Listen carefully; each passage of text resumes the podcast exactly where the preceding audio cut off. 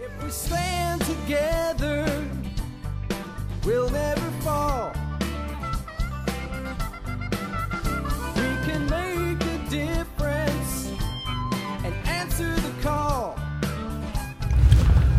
Well, hello there, and welcome back to another episode of the All Around Growth Podcast, a show that provides insight and tools to build the life and homestead of your dreams. My name is Rob Kaiser, and I am your host.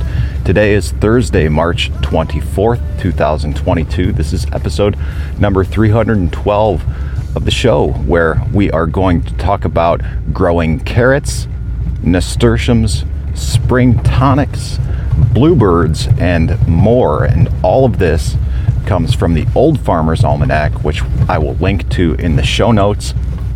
Click on the link with the date, March 24th, 2022, for links to everything I just talked about and more. And as we get into the show, I will link to specific discussion links as well underneath that. In the show notes or on the date, you can find who was born this day, what happened today in history, and you will also find out that there are 89 days until summer begins.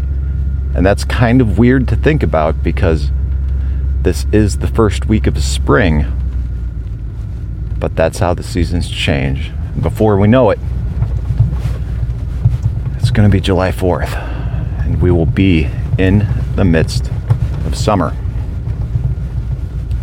So, what is the origin of the phrase burning the candle at both ends? I find myself doing a lot of that, and I'm curious about that. So, let's take a look at that real quick. What is the origin of the phrase?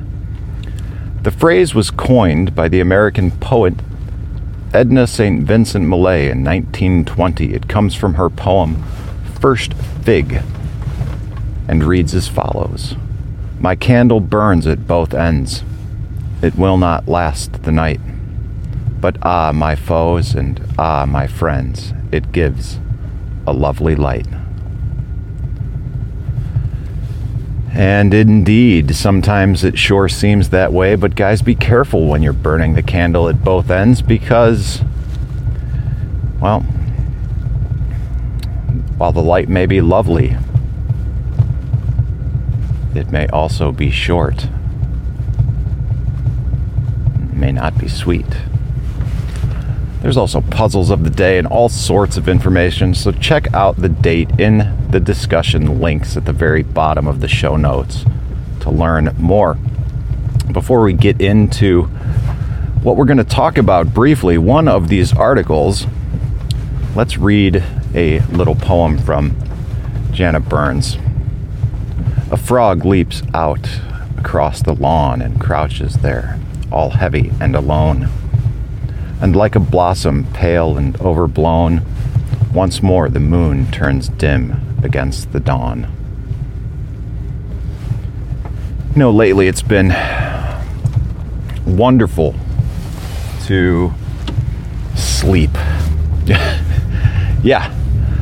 Yeah, I know. That uh, doesn't really seem to align with much of what we're going to talk about here, but you'll see in a second that it does because with the temperatures warming up, I've rearranged my little office where I oftentimes sleep because we wouldn't want to do anything against the law here. So, uh, while I live with my parents, I have my business office inside the pole barn, which ironically, was constructed like a small apartment. So I rearranged that recently and put my exercise stuff, my my exercise mats and my foam rollers and whatnot in the back with my bed and put my desk and my computer up front so I could keep that on all the time because it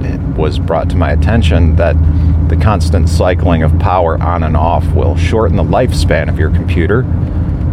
And uh, because you are power, the, the, power is uh, being cycled through the motherboard and also the actual power supply unit. So if you keep it running and just in sleep mode, it keeps everything on and less surges of power. You want to think kind of like the starter on your car. If you just keep it idling, you know, periodically you're going to have to replace the starter and the starter motor or whatever because that action gets used.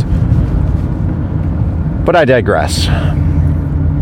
If you want to learn about carrots, you can read more because everyone enjoys a sweet, crunchy carrot, but many people find them a bit tricky to grow. But they're not if you know how. See our carrot guide for planting, growing, and harvesting carrots in the garden and, and in containers. Plus, enjoy a new video on how to grow perfect carrots every time. Let me adjust this mic here, guys. Sorry about that. But if you are interested in growing carrots, there's an article in the show notes on how to do so. Also, the nasturtium is a cheerful and easy to grow flower.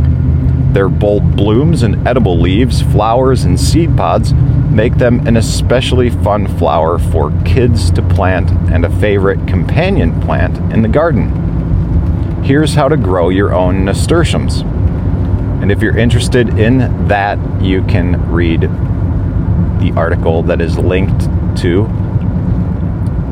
in the primary link with the date in the show notes. There's also an article on spring tonics there. What is a spring tonic? The early settlers were firm in believing that the restorative powers of early spring greens, dandelion leaves, ramps, stewed rhubarb, boiled sassafras, wild strawberries, and young tender greens, stimulated the digestion and strengthened the body that is kind of interesting. And then there is also an article on house hunting with the bluebird. So let's look at this spring tonic article and see what points I can glean from that. This is an article titled Spring Tonics Early Green Plants. It was written on March 23rd, 2022. I'll link to this one direct for easy reference at the bottom of the show notes. And these little spring tonics were drunk in the spring to strengthen the body after a long winter. Because back in the day, we didn't have the ease of food all year round. And oftentimes, you know, we after a long winter, we were a little lean. Our food stores were depleted, and I suspect our gut biome was a little bit compromised because of what we were eating, right? So, this was apparently, as far as I can tell, their way of rejuvenating the digestive tract to get everything back in line for the upcoming season. And in my own experiences over the past six months with functional medicine, I have really, uh, in addition to getting my diet and my nutrition back on point, uh, it, it, I have experienced somewhat of this uh, leanness in the winter. And um, due to just, uh, you know, not the abundance of uh, produce that is normally there. And I've, I've actually, you know, thinking about it, like I ran to Chipotle last night. I was going to play Tunes. Tunes got canceled. I had to run into town, get some dog food. Decided to pick up um, some Chipotle last night instead of eating the leftovers that I had because I thought that would be a quick thing to do, but alas, I was wrong. and ended up wasting some time and eating a heavy meal. But, uh, anyways, spring tonics. You can learn more about that there. There's some information on dandelion tonics, rhubarb tonics, sassafras tea, wild ramps, strawberry tea, and much, much more. Now, I'm not going to read all of that, but where I was going with the functional medicine was that I've also, you know, ramped up my fasting as well. And I don't have any, you know, conclusive proof to back up my claims. It's it's my experience and I'm not an expert nor is this medical advice. Do your own research.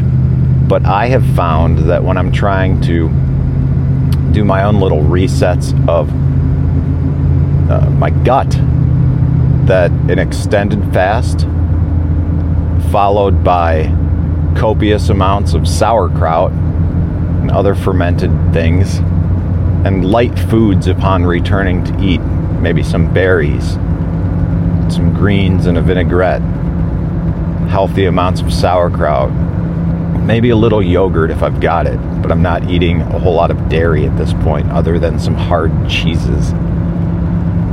Um, and also supplementing with some various supplements that have been uh, assigned to me or prescribed to me by my doctor at the functional medicine department of the Cleveland Clinic. I will also link to the functional medicine department of the Cleveland Clinic in the show notes so that you can learn more about what functional medicine is and how you can uh, how you can integrate this into your own life. And um, it's worth it you know? Yeah i understand that some of it isn't covered by insurance i i don't know what to say i mean if you're if you're if you're not in debt and you're using your finances in a, as an excuse to maintain the current status of your health then the reality is you don't want it bad enough. All right? And that's just the simple truth. And the more you can come to grips with that, and the sooner you can come to grips with that, the sooner you will begin to make change. It's really it's really quite easy. Well, I'm sorry. Excuse me. It's really quite simple, but this is not easy. Previously, there was a a little tonic that I used to drink as I'm trying to focus back on the actual topic of the show. There was it was like an elderberry thing, and I, I first found this at a local corner store down in the neighboring town, Litchfield, this unincorporated township right next door, where we live like half a mile from uh, from Litchfield, maybe a mile and um,